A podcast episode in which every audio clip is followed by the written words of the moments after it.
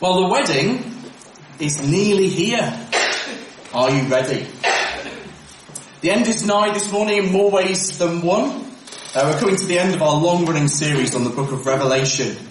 And this morning we get the climax of the book, the high spot of history, the apex of the ages, the wedding of the Lamb. Now there have been some tough passages that we've seen over the past few weeks and months. There have been some downright horrific passages. There have been some quite bizarre passages. But we've made it through to the end. And this morning we see what happens to God's people after Jesus returns and judgment day has happened. This is about how God's people will spend eternity. And the setting is a wedding. Now getting ready for a wedding is a big deal. Uh, no doubt the Freers are experiencing a bit of that at the moment. Uh, their daughter Katie's getting uh, married in July. Not to worry Stuart too much, but you know, there's the cake, there's the dress, there's the venue, there's the flowers, there's the makeup, there's the speeches, there's the food, there's the guest list, there's the invitation. The list is almost endless. Sorry, not again, not to scare you in any way. But this wedding, though, is even bigger. This is a wedding on a cosmic scale. The guest list runs to millions, and the wedding banquet is the greatest in history. And the host is God himself. The names on the invitations that have gone out, the Lamb and the New Jerusalem. Yes, that's right, if Revelation couldn't get any weirder, on the surface of it what we have here is uh, a sheep that's getting married to a city. And the city is adorned as a bride. That's the picture that we have. We're so used to it, aren't we? We don't really think about how this works. But what we're seeing in reality is Christ is marrying his bride, the church. We see this imagery of our relationship with Christ like a marriage throughout the New Testament. Jesus himself spoke of himself as the bridegroom. Really what we experience now is a sort of binding engagement that we have to Christ. One that's unbreakable, but the wedding itself is still to come. And we see it here in the book of Revelation.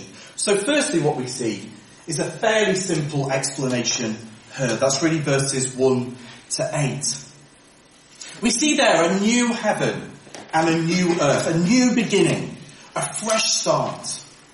After the judgment that we saw at the end of chapter 19 and the horrific end for those who did not accept the Lord Jesus, we now see the glorious end of those who did. And for once in Revelation, well, they'll just do it a few times, doesn't it, as we go through, the explanation is fairly clear, apart from the sea bit. We'll come to that in a minute. But the new earth is inhabited by God's people and by God himself. So Revelation 21 verse 3, and I heard a loud voice from the throne saying, Behold, the dwelling place of God is with man. He will dwell with them, and they will be his people, and God himself will be with them as their God. What we're looking forward to is a time when we will dwell with God together on the new earth. All those promises of scripture that God will be our God and that we'll live with him will finally come to fulfillment. We speak often as heaven as Christians, don't we? But our final destination as believers is not heaven. Heaven is a wonderful waiting room for this. Our final destination is the new earth, when heaven and earth come together, so to speak. When 80 singer Belinda Carlisle will finally get her way and heaven really will be a place on earth. There we will dwell with God in our new resurrection bodies for eternity. But we're told that there will be some things missing in this new world, however. Firstly, there'll be no sea. Now I know some people get really upset about this because people really love the seaside, don't they? We don't really know whether it's a literal picture there or whether it's trying to get a different idea across. Because in Revelation, the sea is consistently an evil picture. It's where Babylon grew rich. It's where the evil beast comes up out of. In the previous chapter, it was where people died and had to be given up for judgment. And earlier on in the book, it's sort of a chaotic tempest that must be stilled before God. Well, now here at the end, it's not just still, it's gone. The idea of chaos, the idea of uh, a death and destruction that really the Israelites will saw it at that, the sea that way than the sort of nice seaside image. That's now gone. There's no more invaders coming from the sea. There's no more chaos. There's also no crying, pain or death. As a friend of mine used to say, there's no hearses, no hospitals and no hankies. Those are the things that we're missing in the new creation. One day there will be no more cancer.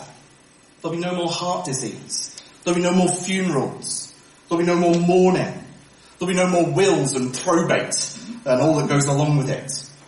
No more cemeteries. No more invasive tests. No more psychiatrists. No more dentist appointments. I'm looking forward to that. One day there'll be no more death or suffering. Every tear will be wiped from our eyes by God himself. The pain and the hurt that we experience in this world will be over. And I find that an incredible thing to look forward to. And it means actually in this life, it's okay if we feel that we have our, more than our fair share of problems now. Because one day it will be over. One day God himself will be with us, comforting us, and those things will be done with. There's also no more history. What I mean by that is there will be nothing more to be done by God.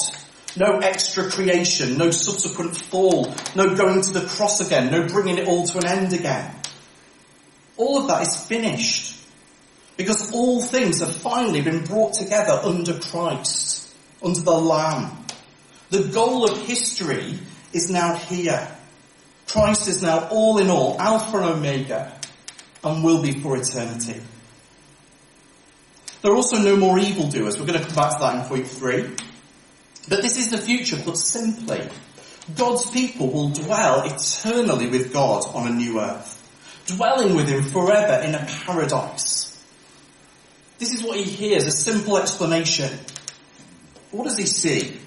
In other words, what sort of picture does Revelation give us to help us understand this? Well, secondly, this is our longest point, a garden city bride scene. God's people, the bride here, are pictured as a city and a garden. But really it's two takes on the same reality. John is told that he's been taken to see the bride and he sees these two things. So really if you put them together, it's a bit like a garden city. So really in one sense, the closest we get to this on earth uh, is Welwyn Garden City, I suppose. But this, this one, much, much better than some community town in Hereford. We get seven details about uh, this city. Firstly, it comes down from heaven. Do you see that coming down from heaven? From God. In other words, this is not an earthly creation. It's not like that hymn goes, we will not build a new Jerusalem on England's green and pleasant land. Actually, the new Jerusalem is something that God does. He brings it down from heaven. God will do this. And God's people are there. There are 12 gates, 12 foundations, 12 jewels. Its width, length and height are 12,000 stadia. Its walls are 12 times 12 cubits thick. 12 all the way through the book of Revelation has been an indicator of God's people. And here it's made even more explicit. We're told that the gates have the 12 tribes written on them. The foundations have the 12 apostles written on them. God's people, Old and New Testament, are here. That's really what it's getting in, with the idea of all those twelves. But it's not just God's people who are here, God himself is here. What we're given is this, this huge picture of God's people, God's people dwelling with God himself. And it's seen by the dimensions of the place. I mean, there are a lot, a lot of people there. Now, I don't think we're supposed to take the dimensions, dimensions literally. We get 12,000 stadia by 12,000 stadia by 12,000 stadia. That's about 1,400 miles by 1,400 miles, 1,400 miles. What it means is that the city is a perfect cube. We'll come to that in a minute. But the point is more this. A thousand is big. We saw that last week. Twelve is God's people. Well, it's big and God's people are there. That's more the point of giving you these uh, huge dimensions. If it were literal dimensions, then the city would be about the size of Brazil, cubed. uh, as though you were to sort of put Brazil on its side. It would be bigger in capacity than the moon if you sort of made it into a, a, a cube shape. Someone online has helpfully done a scale model of what it would look like if you actually put the dimensions on Earth. It's 1,400 miles high. Now bear in mind, planes usually fly at 5 miles high, 30,000 feet. This is 28 times higher than that. Now it could be literal. It could be that God will add more oxygen into the upper atmosphere, but I think it's more likely that it's a picture of this wonderful future reality rather than a literal representation. It's showing us that this world will be huge and that God's people are there. But as I said, it's not just God's people who are there, God is there too. We're told that God and the Lamb are there. More than that, that they're its temple. In other words, we don't need a meeting place to meet with God in this new world because God is there with his people. In that sense, the whole place is a temple. And this is hammered home by the shape of the place. It's a perfect cube. The only uh, one place in the Bible that has a perfect cube is the Holy of Holies. The place in the Old Testament where God dwelt with his people, where only the high priest could enter once a year. Well, we get it here, but now we're living in it. We get to dwell with God, to be his people like never before, which is what he's already told us in plain language. It's also glorious. It has God's glory and shines like a jewel. And this section is full of Old Testament allusions, which again, if you've been with the series, you'll know that that's uh, a big thing in, in Isaiah, in, uh, in Revelation. In Isaiah we're told, that the nations will come to your light and the kings to the brightness of your rising. Isaiah 60:11, your gates shall be open continually. Day and night they shall not be shut. You may, uh, that people may bring to you the wealth of the nations, that their kings are led in procession. We get that same imagery here of the nations, all the peoples of the world coming into this place and bringing in all their treasure, all their wealth. It will be glorious. The streets are paved with gold. The foundations are covered in jewels. Twelve kinds of jewels. Like the twelve jewels on the ephod of the high priest that he would wear when he went into the temple. Another reminder of his people, but also the temple. It has no sun because God's glory gives it light. And guess what? It's another allusion to the Old Testament, same chapter. Speaking of Jerusalem, Isaiah writes, The sun shall be no more, your light day by day, uh, by day, nor your brightness shall the moon give you light. But the Lord will be your everlasting light, and your God will be your glory. Your sun shall no more go down, nor your moon withdraw itself. For the Lord will be your everlasting light, and your days of mourning shall be ended. It's looking forward to a time when we won't even need the light of the sun, because we'll see God's glory. It's just incredible. It has nothing unclean or detestable in it. Again, parallel to the no evildoers in the city. It has no night there. Darkness, nighttime is when bad things happen. That's why in Star Wars the baddies are on the dark side. You sort of understand that, don't you? That's why Jesus is the light of the world, not the dark of the world. It's not of interchangeable. Again, whether this is literal, it's hard to tell. I can't imagine a nighttime where you can't see any stars. I couldn't imagine that, but who knows? Vernon, uh, who we talked about, who's 70 today, pointed out to me that when we put it together with Genesis, uh, uh, you see that everything that was split apart in Genesis is brought together here in this chapter. Uh, on day one, day and night were separated. Well, now there is no night; it's just day brought back together. On day three, the land and the sea were separated. Well, now there is no sea; all is land. On, on day two, heaven and earth were separated. Well, now heaven has come down to earth, and heaven and earth are united. God has put everything back together that He split right at the beginning. This was always the plan. This was always where we were going. Hatip Vernon. And the creation account is certainly what is in mind. Because the city then is pictured as a garden. Let me read to you those verses again in chapter 22. Just the first line. Then the angel showed me the river of the water of light, bright as crystal, flowing from the throne of God and of the Lamb. Through the middle of the street of the city, also on either side of the river, the tree of life with its twelve kinds of fruit yielding its fruit each month. The leaves of the tree for the healing of the nations. No longer will be anything accursed, but the throne of God and of the Lamb will be in it, and his servants will worship him. They will see his face, and his name will be on their foreheads, and night will be no more. They will need no light of a lamp or sun, for Lord God will be their light, and they will reign with him forever and ever. So the picture here is of a, a garden, and it's got a river flowing through uh, from the throne. This reminds us of Eden, where the four rivers flowed. But it also reminds us of the temple in Ezekiel, where a river flowed from the temple out to the land, and where there were trees on both sides of the river.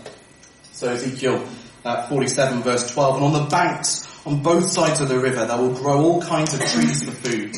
Their leaves will not wither, nor their fruit fail. They will bear fresh fruit every month, because the water for them flows from the sanctuary. Their fruit will be for food, and their leaves for healing. Except here, the, the picture's sort of even bigger. It's the tree of life that we're seeing in this garden. And its leaves are not just for healing, but for the healing of the nations. Or probably, uh, or possibly for the healing of the Gentiles. Gentiles and nations are the same word in the New Testament. Whatever this is, it's for the healing of the people. And there are 12 kinds of fruit. It yields its fruit 12 times a year, every month. Again, a reminder that it's for God's people. And the tree of life, which has not made an appearance in the Bible since Genesis 3, now returns and now provides sustenance and healing to the people. That's not the only thing though from Genesis 3 here. There's also no more curse in verse 3. Nothing will be accursed. The pronouncements of man and woman, the land, all undone. No more curse. No more futility. No more death. And God's names will be on our foreheads. Here's a reminder that it's picture language. It's not that we'll sort of have trendy Hebrew tattoos on our heads. It's that mark of belonging. Like the child writing their name on their, favourite keepsake. Mine, it says. This one is mine. No one can take him away from me. He's mine for all eternity. And it gets even better. In verse 4, we'll see him face to face. How many times do you hear in the Bible something along the lines of, you cannot see my face and live? If you see my face, you can only see my back. Well, here we will see his face and we will live. More than that, we'll live with him forever. The barrier of sin will be gone and we'll actually be able to see him face to face. Imagine that. You can't imagine that, can you? All his glory and majesty and beauty and perfection and we'll be able to gaze upon his face. And what will our response to all this be? Well, in verse 3, we will worship. We will spend eternity worshipping the Lamb, worshipping the Lord. We'll never cease to sing his praises for all that he has done. And do you notice that he remains the Lamb? He remains the one that was slain. We'll praise him for all eternity for the cross. But also we'll reign with him. We'll reign with Christ. Over what? Over everything. What that includes, I don't know.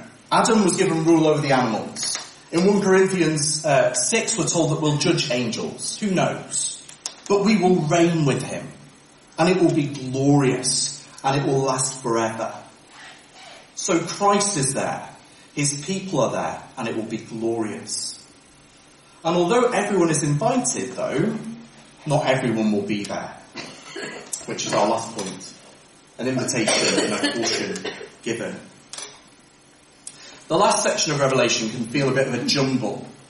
But really, it's a recapping of what's gone on through the whole book. A bit like the introduction at the beginning anticipated all the stuff that was coming. The end sort of nicely goes back and gives you a, a, a rundown of everything that's gone. We're back with John now.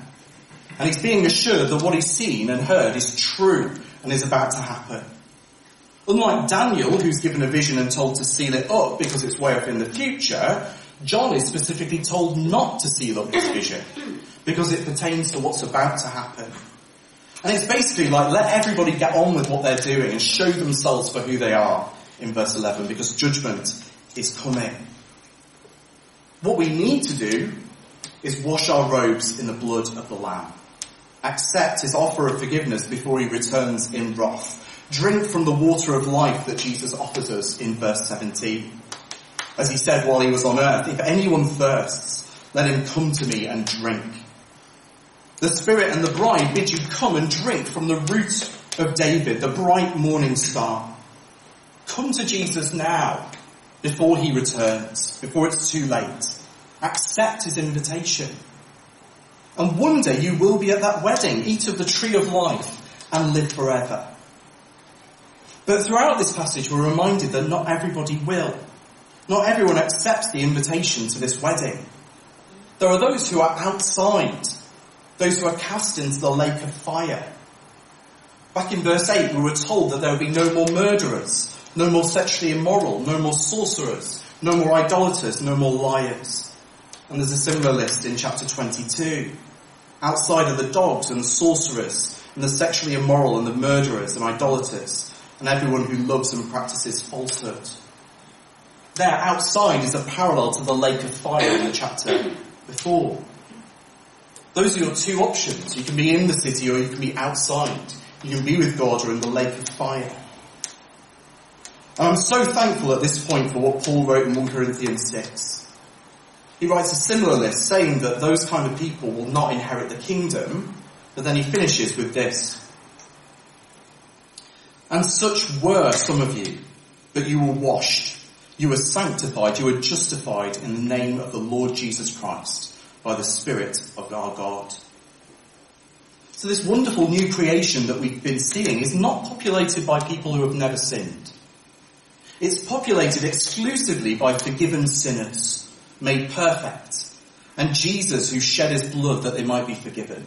That's who's there.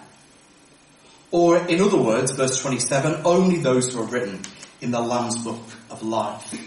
Those who may drink freely from the water of life. Those who have put their trust in Jesus for their forgiveness. Those whom God calls in verse 7 his sons. And it is sons there, it's not a gender thing, but it's an allusion back to God's promise to David that his offspring uh, would, he would be a father to his offspring and he their son. Here it's sort of mashed up with the usual promise, but it's sort of putting us in the line of David as we reign. And therefore the challenge for us is, is not not to be on that list of, of all those awful things that it listed. The first half of the list is slightly different. The first half speaks of those who are not cowardly, faithless, or detestable, or profane. That first bit of the list is probably more aimed at those who've been following Christ for a time and then turned away fearful, faithless, and in the end, desecrated. The challenge all the way through the book has been not to turn back, not to turn against Jesus, or you will end up outside. And there's also in this last chapter a curse pronounced on anyone who adds or takes away from the words of the book. John understands what he's written is Holy Scripture. He understands that what he's writing is that important. It's not, oh, take it or leave it. It's not add your own slant to it. He's saying this is God's word. Now I don't think John was writing this for the whole of scripture. This verse is specifically referring to the book of Revelation. But that doesn't mean it doesn't apply to the whole of scripture. When you have God's word, you're not free to add or take away from it as it's convenient. That, says John, will land you with the plagues and kicked out of the garden. Why?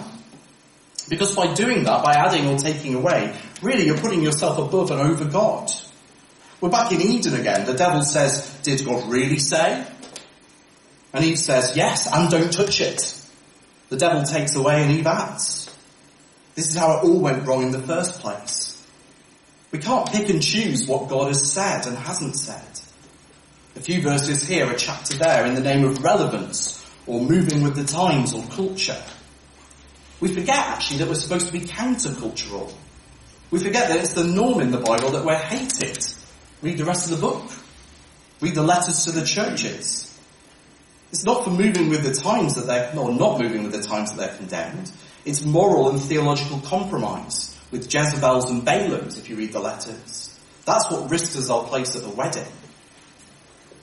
And Jesus tells us that this wedding is coming soon. We're to be ready for it. And the caution is not to be playing hard and fast with his word when he comes. Not to be caught spiritually napping or going off track. I mean, even John needs correction here, doesn't he? He's reminded in verse 9 that what he needs to be doing is worshipping God. keeping the words of this book. If we do that along with John, be blessed, it says in verse 7. Do you see that?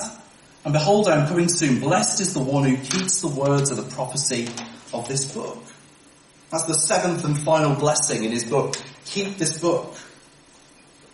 But what does it mean to do that? Well, it means to be ready. To be ready for the wedding. To RSVP before the wedding date. Repent and believe the gospel. I tried to make the RSVP into repent something. It was too cheesy in the end. what we need to do is repent and believe. That's the important thing. We need to accept his invitation and turn to Christ. And if we have RSVP'd, then we need to keep going until the wedding day. Keep looking forward to that wedding day. Jesus himself spoke of the danger of taking our eye off the ball or not having enough oil in our lamps when the bridegroom arrives. So we must keep close to Christ, sustained by his spirit, obedient to his word, and longing for his coming. The book finishes like this. He who testifies to these things says, surely I am coming soon. Come Lord Jesus, the grace of the Lord Jesus be with us all.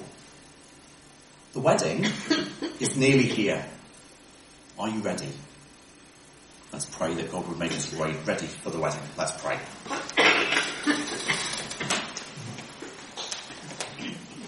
Father God, thank you for this wonderful future that you have prepared for us. Father, thank you for that wonderful wedding day.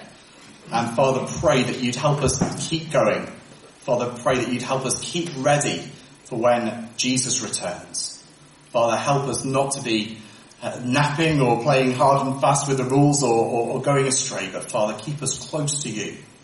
And Father, we thank you for that eternity we'll spend with you. Father, pray that it would sustain us through hard times as we consider it and keep it in our minds.